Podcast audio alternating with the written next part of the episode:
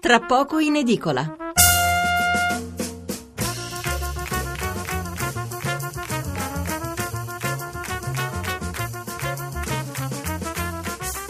Buonasera Stefano Mensurati e benvenuti all'ascolto di Tra poco in edicola, la rassegna stampa notturna di Radio 1. 800 05 05 78 il numero verde per intervenire in diretta, 335 699 29 49 il numero per mandarci un sms.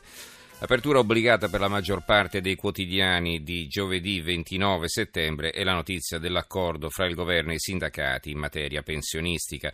Come sentirete fra poco c'è chi vede il bicchiere mezzo pieno e chi mezzo vuoto, ma insomma l'importante è che anche questa mini riforma incominci a passare dalle parole ai fatti.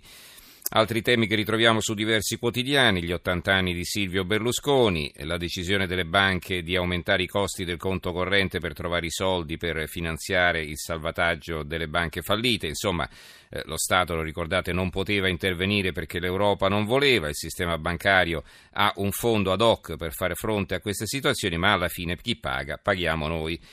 In evidenza anche la notizia della morte del leader israeliano Shimon Peres e poi poco altro. Eh, forse ricorderete che all'inizio di settembre, eh, quando abbiamo parlato di pensioni, siamo andati avanti per un'ora e ragionavamo solo su ipotesi e adesso, dopo l'incontro governo-sindacati, restano ancora eh, alcune importanti questioni da, fini- da definire, ma ci siamo quasi, nel senso che adesso è possibile rispondere a diverse domande. E allora abbiamo deciso di dedicare un'altra puntata praticamente monografica alle pensioni, una finestra dopo il GR dell'Una per la presentazione del nuovo numero di Panorama e poi in chiusura un collegamento con gli Stati Uniti. Di cosa parleremo? Parleremo dello schiaffo di Camera e Senato al Presidente Obama. Una notizia della quale stranamente non c'è granché sui giornali, ma insomma è qualcosa di grosso. Il Congresso eh, aveva approvato una legge che permetteva agli americani vittime dell'11 settembre di far causa all'Arabia Saudita, visto che 11 dei 15 terroristi erano proprio sauditi, e poi che da un dossier segreto risulta che la monarchia del Golfo avrebbe pesanti responsabilità, almeno a livello di fiancheggiamento.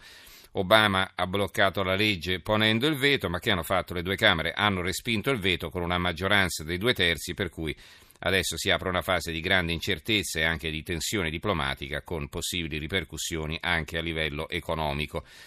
Allora, cominciate pure a prenotarvi per le pensioni, i nostri esperti risponderanno a tutte le vostre domande noi intanto vediamo cosa scrivono i giornali. L'apertura, cominciamo dai giornali economici, l'apertura del Sole 24 ore, pensioni anticipate, riforma da 6 miliardi, quattordicesima estesa a 1,2 milioni di pensionati. Intesa governo-sindacati per l'APE, costo massimo al 20%, da definire la platea per i trattamenti sociali. Il commento è di Davide Colombo, il titolo è Metodo concreto, flessibilità sostenibile. Poche righe in prima pagina che vi leggo, poi il pezzo continua a pagina 3. In poco più di tre mesi, agosto compreso, governo e sindacati hanno chiuso un verbale d'intesa sulle pensioni dai contenuti non scontati. Si aprono in via sperimentale con l'APE e subito strutturale con il cumulo gratuito dei contributi. Le semplificazioni per gli usuranti e il bonus precoci, nuovi canali di flessibilità senza toccare i fondamenti del nostro sistema previdenziale. L'apertura d'Italia oggi, ape o precoci in pensione prima, eh, siglato l'accordo sindacato-governo in quiescenza a 63 anni con il prestito da restituire e anche prima dei 60 anni per chi ha iniziato a lavorare presto.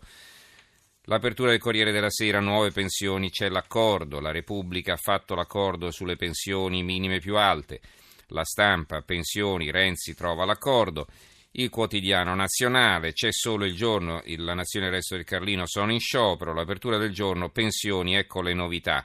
La guida verso l'accordo governo-sindacati, il piano costerà 6 miliardi in tre anni, la quattordicesima cresce ma non c'è il raddoppio promesso da Renzi. I servizi alle pagine 2 e 3. L'apertura del messaggero pensioni, così aumenti e uscite. L'apertura dell'avvenire pensioni si cambia, accordo con i sindacati per l'anticipo dei precoci, quattordicesima ai trattamenti fino a 1000 euro.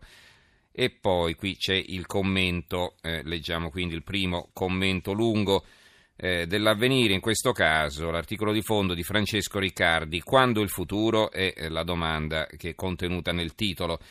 6 miliardi di euro in tre anni, non è indifferente l'impegno che il governo ha posto ieri sul piatto degli interventi per la previdenza. I sindacati con i quali il governo è finalmente tornato a confrontarsi si dicono solo parzialmente soddisfatti perché avrebbero voluto una posta di bilancio maggiore e interventi più decisi sull'anticipo del pensionamento. Ma le domande che oggi dobbiamo avere il coraggio di affrontare invece sono altre. Si tratta di interventi equi? Sono davvero funzionali a rilanciare la crescita economica e sociale del Paese? Se infatti è positivo che si sia individuato un meccanismo come quello dell'APE, l'anticipo pensionistico realizzato con un prestito per garantire un certo grado di flessibilità nell'uscita dal lavoro, con un trattamento differenziato a seconda se si tratti di una scelta del lavoratore, del datore o invece una necessità dettata dalla disoccupazione, assai meno comprensibile è la scelta del governo di aumentare ulteriormente la platea degli aventi diritto all'importo della quattordicesima mensilità per i pensionati fino a 1000 euro di reddito mensile anche lasciando da parte le malignità su questi annunci alla vigilia di un'importante consultazione, restano le perplessità per l'ennesimo bonus distribuito in maniera indiscriminata, come già i famosi 80 euro al mese, non solo a chi ne ha più bisogno. Lo sappiamo, ci sono molti pensionati che con 900 o 1000 euro faticano ad arrivare a fine mese, ce ne sono pure altri che con quelle stesse cifre ammirevolmente aiutano ancora figli e nipoti. Non li riteniamo ricchi, per questo privilegiati, ma non sarà un caso se l'unica categoria a segnare in Italia una diminuzione del rischio di cadere in povertà assoluta risulta quella degli ultra 65 anni, mentre le famiglie con figli e giovani vedono di anno in anno peggiorare la loro condizione. E non si può dimenticare che la grandissima parte di quei pochi giovani oggi occupati non arriva a guadagnare 1000 euro al mese, quasi sempre non gode della tredicesima perché precario e la quattordicesima neppure sa cosa sia. Libero è una riga del sommario del titolo principale che è dedicato invece al ponte sullo stretto. In questa riga si legge pensioni 6 miliardi sul piatto per aumentare la quattordicesima e lasciare prima il lavoro. L'apertura dell'unità 6 miliardi per le pensioni, quattordicesima più alta per 3,3 milioni di pensionati più poveri, si amplia la no tax area, uscita anticipata gratis per usuranti e svantaggiati.